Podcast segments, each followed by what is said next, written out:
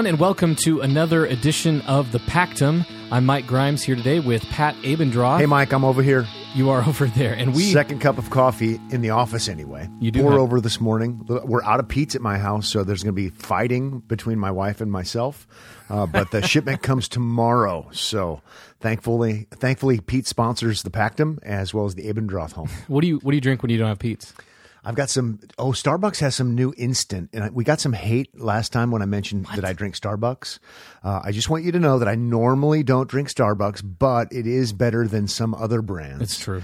but they have a new instant one that's super funky in a little tin can. Huh. And uh, it's it's not your grandmother's instant coffee. I let say that's like that kicking an old school, the, It- the it- 90s. It's actually pretty good. I think it's basically the same as the little Via packets, Okay. which are awesome for traveling. Um, Starbucks should sponsor us for that, at least for our traveling show. but I think it's like that, but it doesn't come in the little. Um, Little packs, it comes just in a little tin can. So I think that's going to get us through tomorrow morning before Mark, the UPS man, comes. Uh, we're tight. So thankfully, he's bringing me a couple of new tires for my road bike. oh, there you And- go. Yep. You're going to be at the end of the driveway waiting for Mark, you? I, I am. Although the other day, Ozzy, Ozzy the dog, was out there, and so I couldn't figure out why there was a box at the end of the driveway. and it's because the FedEx guy saw the dog, ferocious Ozzy, who was like seven pounds, uh, left the box at the end of the driveway just to kind of let us know that he's afraid of Ozzy. So, Speaking of tires for your bike, how'd your ride go last night? ooh, it was hard last night when my heart rate was 189 going up the big hill. So. The question Um, is, did you beat everybody? Let's move on and talk about today's topic. so let me just say that pride goes before the fall. And uh, I don't know. I told him I rode my gravel bike this time on a road ride. Maybe next week I need to ride my fat bike on the road ride. Ooh, So pride goes before the fall. Since we are going to be talking about Calvinism today and total depravity, There you go. I guess I'm living proof uh, that all have sinned and fall short of the glory of God, and pride is a terrible sin. And I'm feeling very prideful today um, after the big ride last night. perfect segue to this. Absolutely perfect or not. so today we are going to be, be talking about the so-called five points of Calvinism, and we'll talk about why we'll call them the so-called five points later. Uh, we're going to call the episode "Questioning Calvinism." Just to kind of bait people, Yeah. uh, or maybe trigger people. I'm not sure. but before we get into talking about the five points of Calvinism, uh, we do have a new feature. The Pactum has a new feature Yes. coming up. So, Mike, you want to talk about that a Yeah, we're going to start off a new feature called the Pactum Responsum. Hmm. Yes, the Pactum Responsum. Pactum responsum. Yes, Okay, t- tell me more. I'm so intrigued. we would like for our listeners to submit your questions, uh, theology, doctrine, maybe questions about an episode we've had already. Church ministry, pastoral Yep. ministry. Anything you want to ask, Pat has the answers for all of your questions. And so we're going to have the Pactum Responsum. And what we want you to do is submit those questions to us on email. You can send them to connect at thepactum.org. And we can't promise that we'll get to every question, but upcoming soon, we will start answering some of these questions, whether it be in just a, a episode here and there or in a full episode we're going to answer your questions so the pactum responsum send us an email connect at thepactum.org it kind of sounds like mailbag or question and answer, but Yeah. I'm sure it's far more sophisticated because is. it's called the Pactum responsum. right it's all latin it's all good So I'm thankful for that. and now, if you want to submit a question uh, and you're just trying to be that person, um, just know that if it doesn't pass the Pactum sniff test, um, it's going to be disregarded. So no, no funny business.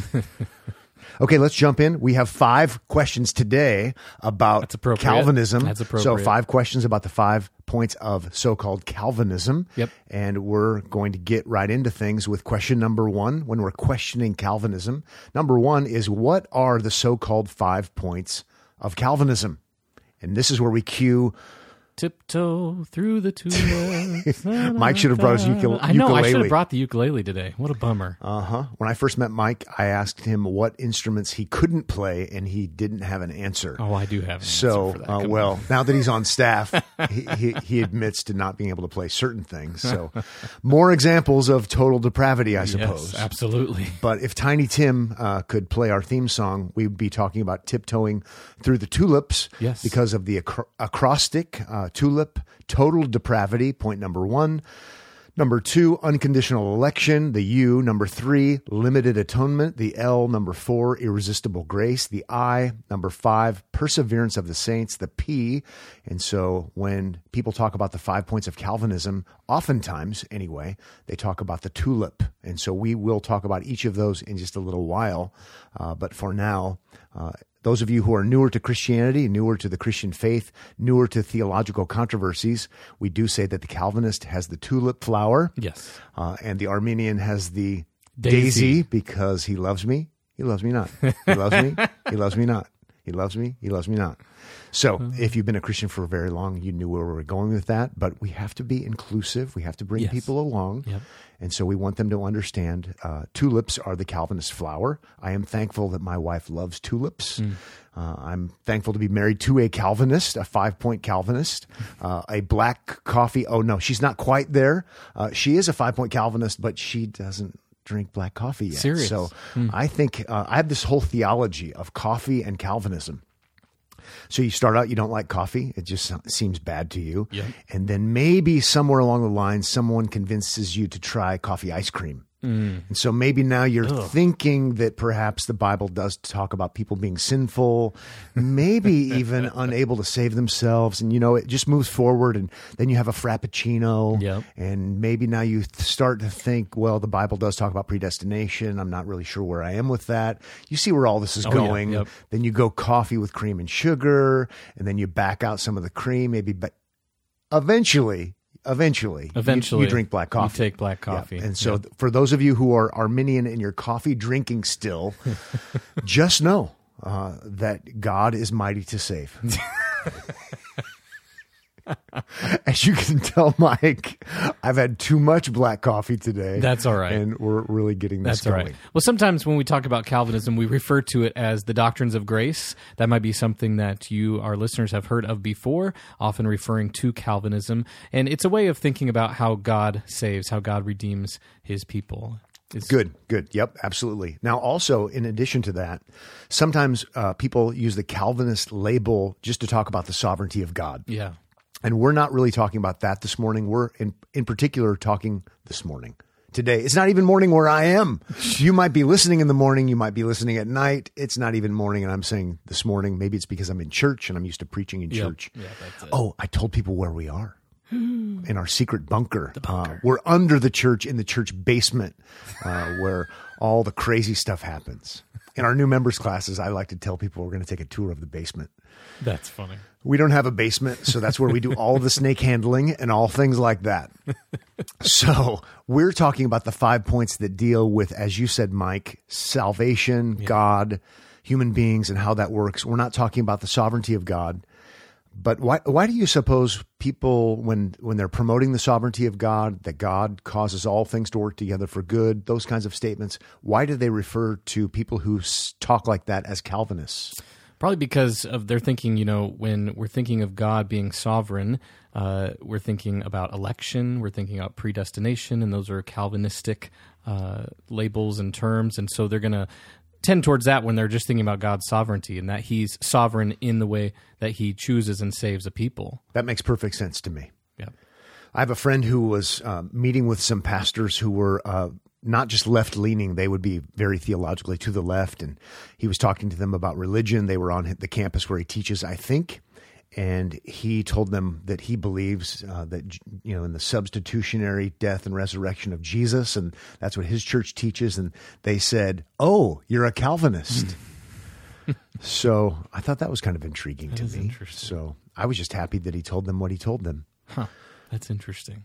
Well, let's move into uh, one of our second uh, five of the five questions questioning Calvinism. Second question is what is the biblical basis for Calvinism? And I think this is a good question because a lot of times when we talk about Calvinism, we hear people say, "I'm a Calvinist." Well, they're just adhering to maybe these five points they've heard at some point, and you say, "Is that in the Bible? What's the biblical basis?" For, so let's talk through that a little bit. What's the biblical basis for Calvinism? Okay, let's begin with the first one total depravity. And every thoughtful theologian who is a Calvinist would say, let's call it total inability instead of total depravity or radical depravity, but that doesn't fit the acrostic. Right. It's not that people are as bad as they could be. Uh, but people cannot be saved apart from God doing the saving. So when we say total depravity, we realize Hitler could have been worse than he was. Yeah. Stalin could have been worse than he was. Mike Grimes could be worse than he is. Yes. Uh, but the fact is, we're talking about you're, you're not able you're not able to save yourself. God has to save you. Right. And we do find this all over Scripture. But we'll start with a great helpful one, and that is Ephesians chapter two. In Ephesians chapter two, verse one, it says, "You are dead in in the trespasses and sins." So, spiritual deadness, he goes on to talk about how we're actually not dead, uh, but it's spiritual deadness. In verse 3 of chapter 2 of Ephesians, it says, uh, We all, so it's universal, not just the real bad actors, we all once lived in the passions of our flesh, carrying out the desires of the body and of the mind, and we're by nature, so this is according to our nature, children of wrath like the rest of mankind. So it's universal, this total depravity, this radical inability. And then the answer, we, we know it's total and complete because there's only one way to get this solved, and that is in verse 4 But God, being rich in mercy, because of the great love with which He loved us, even when we were dead in our trespasses, made us alive together with Christ. So, who makes us alive? It's not a partnership between us and God because we are totally unable, incapable. And so, God Himself makes sinners alive. Yeah. The confession, when it's talking about this inability of man to save himself, the London Baptist Confession says, man has wholly lost all ability of will to any spiritual good accompanying salvation. So, as a natural man, being altogether averse from that good and dead in sin, is not able by his own strength to convert himself or to prepare himself thereunto. Perfect. Romans 3 would be another good text. None righteous, no, not one, quoting the Old Testament. So it's old, it's trans-testamental. Old Testament, New Testament. So we, we, we need help, and we don't just need help, we need saving. So radical depravity, total depravity. And if you can understand this one, I think all of the rest come naturally. They really do. You know, I've heard discussions on Calvinism, discussions on getting even thinking about election, and it all really starts to make sense if you can hone in on total depravity. Things start to really click from there. It's really important that you start there. Then we come to number two, unconditional election, which sounds like a mouthful if you're not really understanding why uh, we would frame it this way. Unconditional election because the Bible teaches election, it teaches predestination. Ephesians chapter 1 would just be one good place to go to, Romans 8 would be another one. Uh, but people who are non Calvinists, people who are Arminians, um, believe in election because it's in the Bible. Now, strangely, lots of people don't because they don't know what's in the Bible. Right. But the words are there. So, unconditional election would be referring to the fact that it's not that God elects based upon something that we do. Yeah. No, it's based upon something that's not conditioned upon anything he foresees or anything that uh, that we do first. Uh, it has nothing to do with us whatsoever, actually, because God elects, God predestines those who are dead in trespasses and sins.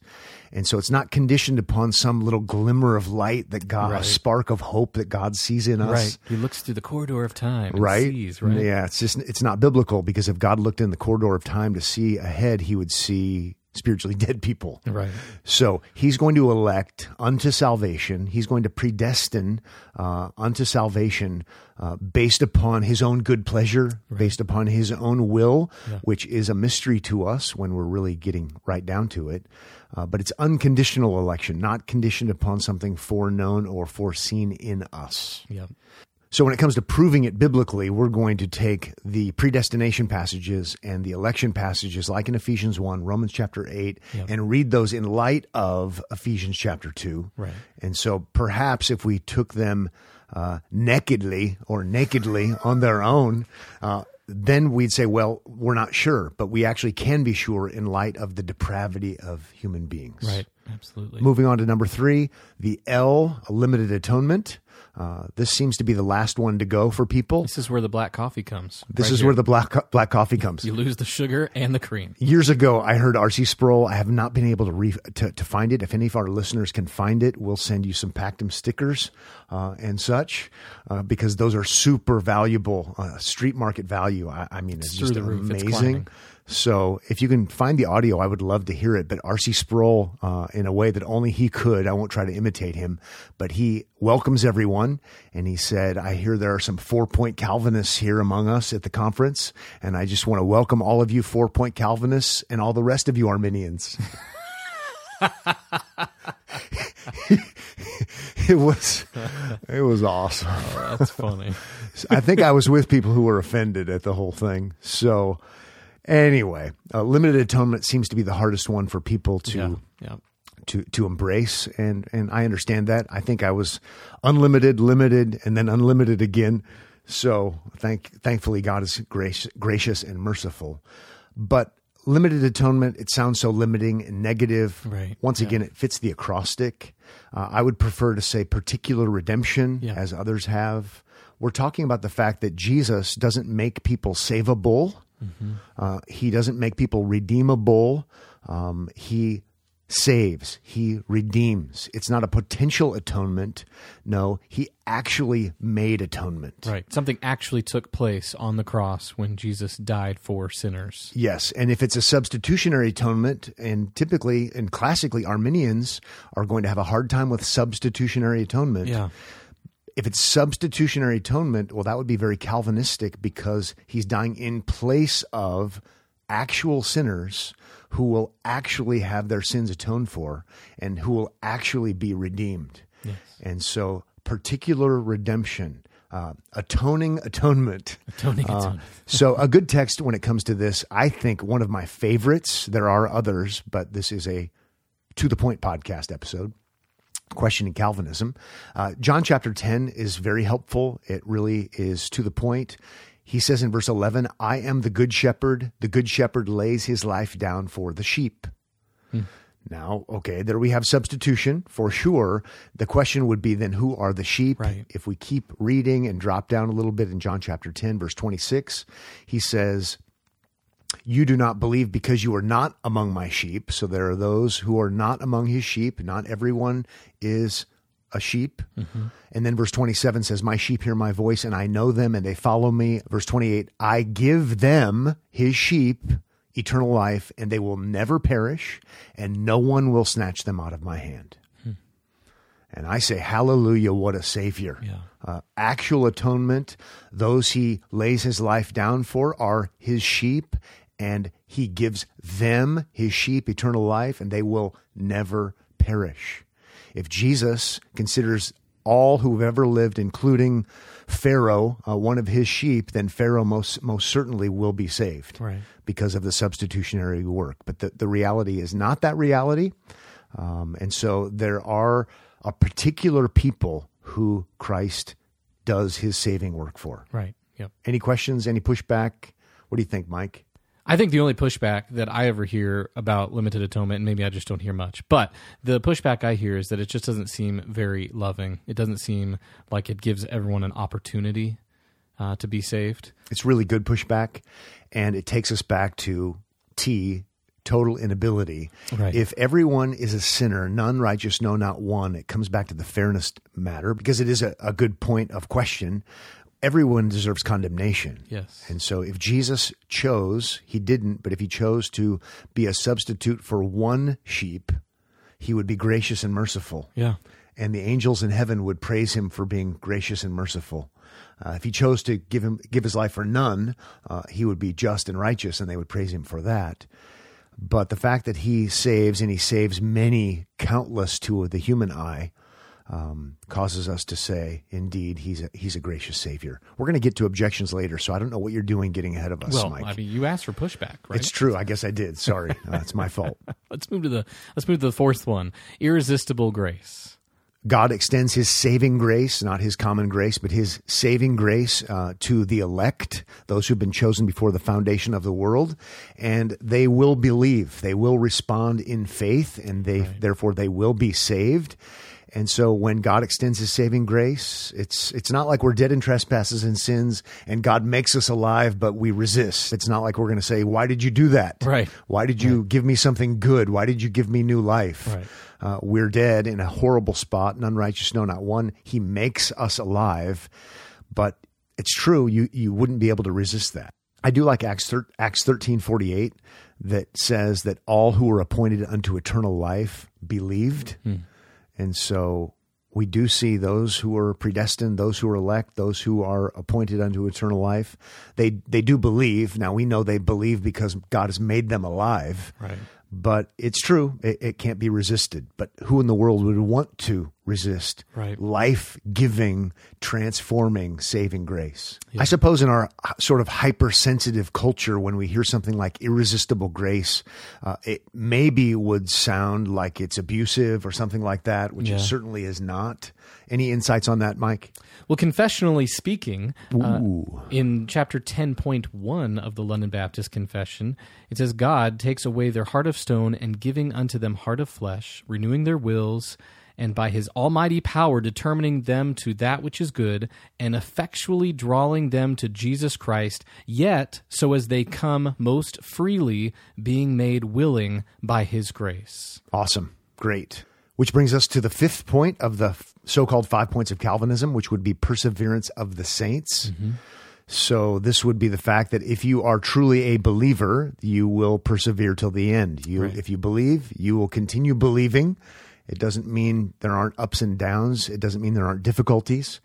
But Philippians 1 6, for example, says that God who began a good work in you will be faithful to complete it. And so some have liked to say per, it's a, it's the perseverance of God, mm-hmm. and I would want to argue that both both sides of that because it's true God works and keeps working, but it's not like we don't keep persevering. Right, yeah. So God doesn't persevere for us. I think that's a, a, a overstatement, but certainly He works in and through us according to His good pleasure and His good will. Yeah. So, what about then those who profess Christ and don't persevere? It's super important that we have a category for that because lots of evangelicals don't. And I have a category for that. I'll say there is such a thing as a false profession of faith. Um, there are false believers or so-called believers, I guess.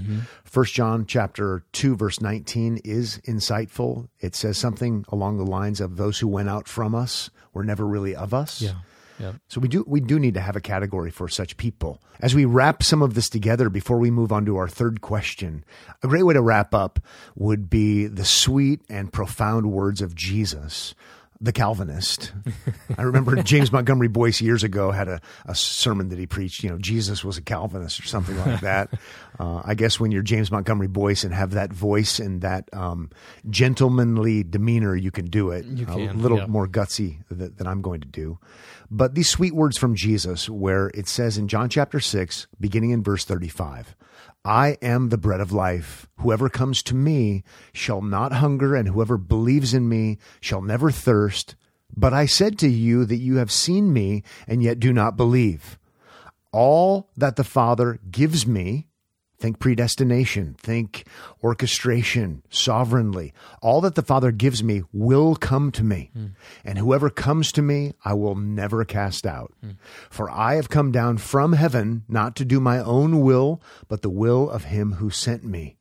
And this is the will of him who sent me, that I should lose nothing of whom that he has given me, but raise it up on the last day. So, given to him by the Father, he will lose none of those. And the Bible doesn't teach universalism. He will lose none of them, and they will be raised up on the last day. Verse 40 says, For this is the will of my Father, that everyone who looks on the Son and believes in him should have eternal life, and I will raise him up on the last day That's great. certainty, certitude, it's going to happen, atonement that atones, Yeah. resurrection that resurrects, substitution that is effectual. Yeah. So, Mike, now you've been ever so patient with some of your objections. Uh, you're quite objectionable today, I guess. We come to number three. What are uh, our third question regarding so called Calvinism, the five points? What are some misconceptions about Calvinism? Well, first off, what in the world was John Calvin thinking when he thought, you know what, I'm going to come up with these five points and I'm going to name them after myself? What And indeed? what- what's going on there? What indeed was John Calvin thinking in Geneva? Uh, maybe it was just the thin air. I don't know if the air is thin in Geneva or not. It's cold in the winter. Yeah. The one time I was there, I was freezing cold. That does remind me. I so I am an authority on all things You are, Calvin because I've been to Geneva. what you say is funny, Mike. There are people who actually think that John Calvin came up with the five points of Calvinism. It's. I mean, if I don't, I don't even recommend looking on the internet No. for Calvinism and objections No, uh-uh. because it is so filled with the goofiest goofballism Yeah. than perhaps anywhere else. I, I don't know. People who believe in UFOs or, or or do we are we supposed to believe in them now? We're supposed to believe in them now, yeah, for Oh, okay. sure. But okay. So I, I mean the the anti Calvinist crew by and large are really, really something. yeah, Uh, it's it's bizarre. So the five points of Calvinism. The fact is, uh, Calvin did not come up with them. Right. Um, his followers didn't come up with them. So, as a matter of fact, historically speaking, the followers of Arminius came up with the five points, and they were opposing what had been what had become settled doctrine when it comes to reformed theology. And so it would be arminians uh, arminius's followers who came up with the five points and they were trying to sneak in their false doctrine as a matter of fact mm-hmm. and to have it be acceptable. So as robert godfrey the historian who i respect and appreciate a lot would say the five the so-called five points of calvinism are actually the five answers to the five errors of arminianism. Yeah, so that's why we've called the episode questioning calvinism in one sense. It's why we we've been saying so-called five points of calvinism. Right. the five answers to the five errors of arminianism. Yeah. In the lecture that I listened to from Godfrey, and we can put a link to it in the show notes, it's quite helpful. uh, he refers to the response, the response at the Synod of Dort, uh, as a bulwark erected to save the Reformation. So the five answers. Uh, are super important. The the five points of Calvinism, as we call them, Right. in responding to the five errors of Arminianism, uh, were were designed the pushback is designed to save the reformation so it actually is super important and so we're not trying to to downplay when we anything when we say so called uh, but let's just know who started this whole thing and it would be uh, the arminians Yeah. any other let's talk about some other objections mike Yeah, one might be that you know people don't like labels. Don't call me that. Uh, you know, I'm not a Calvinist. I'm not an Arminian. Uh, I just believe what the Bible teaches. So leave me alone. Don't call me that. Don't put me in that box. I can appreciate that. I can appreciate people saying, "Well, I'm just a biblicist," which is why episode number one of the Pactum Yes. was on biblicism. Absolutely. So labels can be bad. Labels can be good. We use them to kind of cut to the chase. Uh, but the the reality is, everyone is either a Calvinist or an Arminian in one way, shape, or form. Maybe there's a blending of the two, but we're using labels that that have to do with historical theology. And so you're once we find out what you believe about the atonement, we, we can say, oh, you, you hold to an Arminian view of the Right, atonement, right, yeah. uh, or something like that, or you're you're Calvinistic in your thinking when it comes to the atonement. But everyone is something, even if we don't know what we are. Yeah. Uh, there was a church in town not too long ago that, in their doctrinal statement, they said we are neither Calvinist nor Armenian. And so, so I was glad that they let us know that they weren't racist, um, because we're not talking about Armenianism. Yeah. Uh, we we're talking about Arminianism. Yes. So those pesky word processors and they're Yes, changing and- things, yeah. I suppose. So, but in reality, that church is uh, one or the other or a blending of the two. But you can't just say we're neither because it's historically, theologically, uh, actually inaccurate. Yeah. Well, maybe another uh, misconception or Mike, Mike, Mike, what do you say to people when they say, "Are you a Calvinist?" I say yes. You do. I do. I do. Uh, I'm I'm more, maybe more political in my approach. I say, well, what do you mean by that? It depends on who they are. Yeah, but I appreciate the fact that you can drink Coke Zero with Orange orange vanilla. Orange marmalade, van- vanilla, and, and just answer, I'm comfortable ans- with it. It's answer right. straight up. Yeah. Okay, all Yeah, right. I I'm. I'm glad. Maybe another misconception or pushback uh, you might get with Calvinism uh, is that it kills evangelism, and it's you know kind of just fatalistic. It's you know what we don't need to evangelize because if God has elect and chosen a people to save, and Christ has come to complete that work, then well, if they're going to be saved, they're going to be saved. We can just sit back, maybe twiddle our thumbs, and God's going to do the work. So, what's the pushback, or what is the response to that pushback? That would be an awful thing if we didn't obey what the Lord commands us to do. And Yep. He commands us to preach Christ to all people uh, and to make disciples of all nations. And God uses the preaching of His word uh, to bring about the new birth. Right. So faith comes by, or even to bring about faith. And so faith comes by hearing, uh, and hearing through the word of Christ. Now, if you're a hyper Calvinist, which has been a problem at times, Yes. but that's different than Calvinism. But if you're a hyper Calvinist, you'd think that way. So I think of someone like William Carey, who was coming from a context of uh, those d- who didn't want him to take the gospel to India Yeah. from England, and he was opposing hyper Calvinists because he himself was a five point Calvinist, but committed to going and evangelizing people because God uses the proclamation of his word. I would also go to passages like we, the one we referenced earlier in Acts chapter 13. All those who were appointed unto eternal life believed.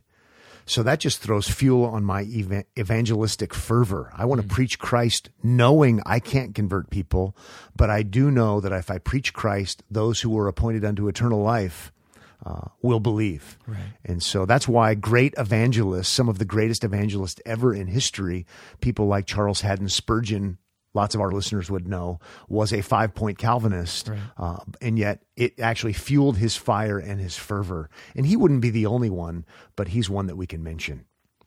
Speaking of hyper Calvinism, before we move on to other objections, it's probably a good time to talk about uh, the fact that some people think that somehow God believes for you and that you don't have to call people to faith.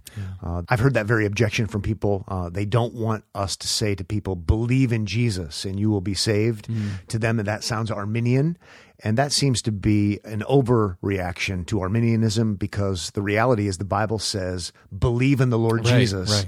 and you will be saved Right. There's a general call. that we great we offer the general call Yeah. uh, knowing that god offers the effectual Right. call Right. Yeah. so it's actually important that we do call people to believe in jesus knowing full well that they can't and won't apart from the holy spirit's sovereign work but we don't want to be hyper Calvinists, and sometimes brand new Calvinists think this way. If they only read Romans nine, Mm, uh, there are other mm-hmm. texts to read. We should read. We should read Romans nine, but we should read other texts as well.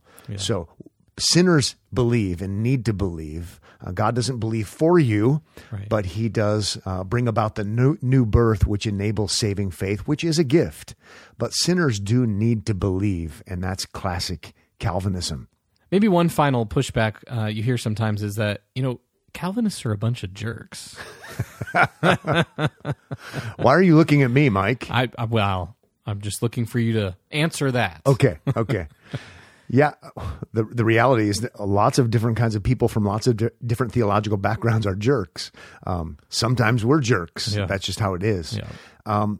Of all people, a Bible believing Calvinistic person, and we're repeating ourselves, uh, we should be kind and gracious and merciful Yeah. because we understand that we don't deserve anything, that Right. God didn't foresee something good in us. Of all people, Calvinists should be the humble ones, uh, may not always be the case. Sometimes it's because Calvinists are so bold and courageous. Sometimes they're still in the cage phase, Mm-hmm. Yeah. um, sort of like who hates smoking the most? Ex-smokers, Ex-smokers. right. Sometimes people who have imbibed deep and long at the well of Arminianism. Mm. Uh, they they despise it and they they become rather jerky. I suppose we yeah. could say. So let's not be those people. Um, let's have that be the exception to the rule, and maybe look to some people who are more mature. Hmm. Um, one of the kindest Calvinists I've ever heard from would be Jerry Bridges. Yeah. And so, if you're looking for a kind Calvinist, um, look to Jerry Bridges. He's a good example, but there are plenty of others, uh, and I'm grateful for them. I, I'm even mindful of the fact that when I was a newer Christian, growing, wanting to be in leadership and things like that, I said something. Uh, I quoted some slogan of pop evangelicalism, like "God loves the sinner but hates the sin," and a sweet little old lady uh, took me aside in a good thoughtful way and took me to Psalm chapter 5, I think it was, which pretty much indicates that God hates the sinner as well. so uh, there was a kind Calvinist uh, kind woman who was helping me to think more biblically. Yeah. And it, we would want to nuance that. There's a sense in which God hates sinners. That would be true. There's also a sense in which God loves sinners. That would also be true. Yeah. But she was a Calvinist, and I'm thankful for um, her working in my life effectually.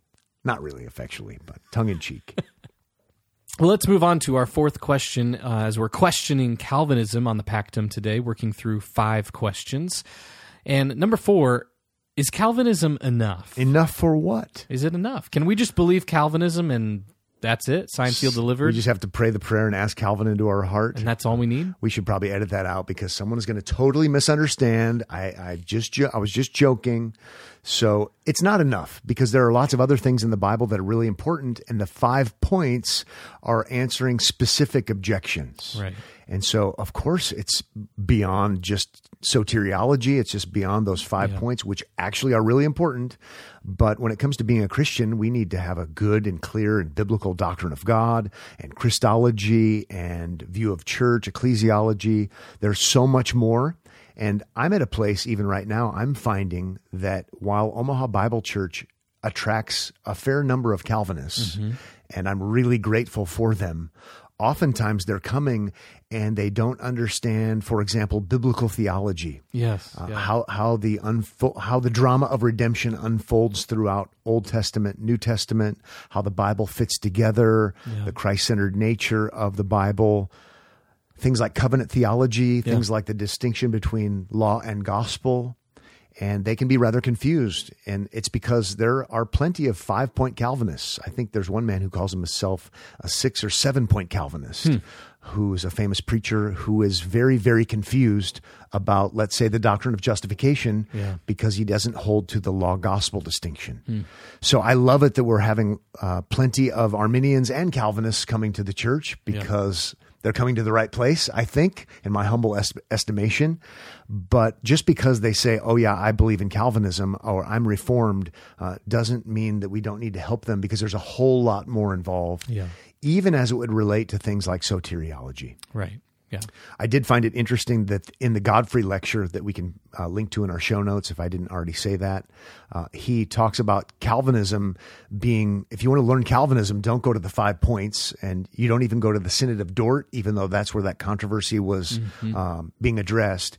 He would say, if you want to learn what Calvinism is, you'd turn to something like the Westminster Confession or the Belgic Confession, because then you're getting the, the full orb doctrine that relates to other Right. things Right. also, not just the, the five objection points. Right. So, Pat, maybe as we wrap things up on this episode, our fifth question in questioning Calvinism is where would we go to learn and where's a good place to go to learn more about Calvinism? Because you've already mentioned you don't want to go to the internet and Google search Calvinism to find out what it is, to learn more about it, because there is a whole host of crazy stuff out there. Well, I think people probably should turn to me uh, because I have been to Geneva and I myself have stood in John Calvin's pulpit. You're the sole authority. It- It's true. It's true. And uh, I, you know, I've I've imbibed in Calvinus, uh, and so I think I, I, I mean, I've I've been there, done that. I've got the magnet for the fridge. Um, it goes. d- My wife has been there on her own, so proving her true allegiance. There you go. So we have a very uh, Calvinistic home that we we run, and um, oh brother, if you want to learn more about Calvinism, the internet is a fine place. Uh, just know that there's anything and everything. yeah. So I would just be a little bit more discerning than just listening to every uh, Yahoo that comes along. right. Spoken from the vantage point of a Yahoo coming along. uh, but a good place to go would be uh, look at the canons of Dort. So the Synod of Dort, which would be where the reformers are responding to the Arminians. So that would be a. It's it's not hard to read. It's rather interesting. I, I recommend reading the canons of Dort uh, about the Synod of Dort. Uh, I would also recommend someone who's thoughtful and educated about such matters. Uh, someone like R.C. Sproul. His book "Chosen by God" is a gem. Yes. It's simple. It's to the point. It has cool chapter names like "Double Double Toil and Trouble," like only R.C. would do. Yep. I would also point people to the confessions, Protestant confessions, because they're surprisingly strong, but they're also surprisingly well Yeah. balanced. Yeah. Sometimes when again I hear the brand new caged Calvinist and they sound like hyper Calvinists and they don't mean to, but they do, and it's probably because they haven't learned some of what they know from the the nuancing and the thoughtfulness and the balance of something like a Westminster Confession, Right. Or a 1689 London Baptist Confession, or something like that. Yeah. It's it's eye opening to see how careful and how carefully worded things are. Yes, So we would commend those to you. I think J.I. Packer's book, Evangelism and the Sovereignty of God, is worth its weight in gold. Hmm. And so that would be another good one. Well, we'll make sure to link to those resources that are recommended. And as we close things out, just a reminder that we are looking for your questions. The Pactum Responsum. We like your questions, maybe questions about an episode we've already done or something you've been wondering about. Send those in to us. Email us at connect at thepactum.org and we'll utilize those in a later episode. And we can't promise we'll get to all of them, but we'd welcome your questions. The Pactum Responsum. Thanks for joining us today. We'll see you next time on The Pactum.